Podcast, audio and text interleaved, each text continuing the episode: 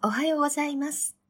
毎朝、聖書の御言葉からショートメッセージをお送りする朝マナの時間です。今日はサムエル記上13章13節の御言葉です。サムエルはサウルに言った。あなたは愚かなことをした。あなたはあなたの神、主の命じられた命令を守らなかった。アンモン人との戦いで大勝利を収め、華々しくデビューしたサウル王でしたが、今度はペリシテ人との戦いの場面です。ペリシテ人は最新の鉄鋼技術を持っており、イスラエルにその技術を持たせないことで支配を強めていました。農具の鉄鋼さえもペリシテに外注しなければならない状態でした。13章19節から21節ですから、最新鋭である鉄製の武器もないイスラエルがここまで前線できたのは、主なる神が共におられたからに他ありません。彼らの勝利は、主への信仰によってもたらされました。ところが、今回の戦いはあまりにも劣勢です。差がありすぎます。そこでサウル王は、神に生贄を捧げて、民の士気を高めるしかないと考え、自分の手で生贄を捧げ、祭儀を取り行いました。13章8節から9節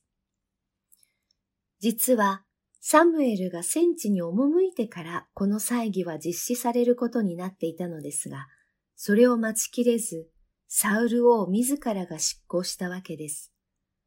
そのことで、あなたは愚かなことをした、とサムエルから叱責を受けました。なぜこのことが愚かなことなのでしょうか？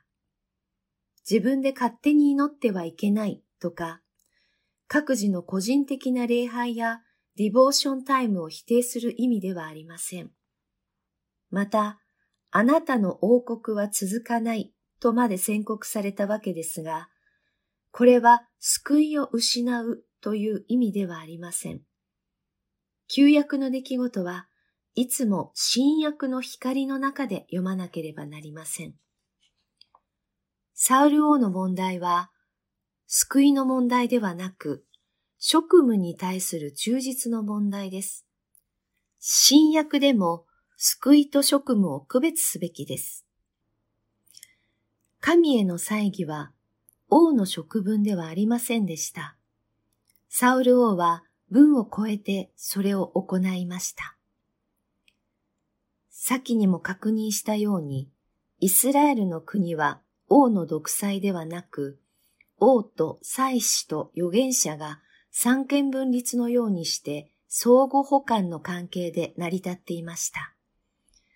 誠の王であり、大祭司であり、預言者。つまり、三つの職務を同時に実現なさるのは、キリストであるイエス様だけです。新約の教会においても同じようなことが言えます。神は私たちを救い、各自に職務を与えられます。各自が異なる働きをしますが、全体が組み合わさってキリストの体を構成するのです。一つの体にたくさんの死体、器官があるが、それらの死体が皆同じ働きをしてはいないように、私たちも数は多いが、キリストにあって一つの体であり、また各自は互いに死体だからである。ローマ人への手紙、12章、4節から5節。ですから、私たちは与えられた恵みによって、それぞれ異なった賜物を持っているので、もしそれが予言であれば、信仰の程度に応じて予言をし、奉仕であれば奉仕をし、また教えるものであれば教え、